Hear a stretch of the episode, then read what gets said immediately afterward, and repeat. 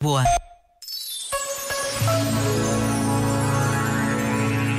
Na agitação dos dias, nem sempre é fácil encontrar um tempo para meditar, pedir ou agradecer o que nos vai na alma.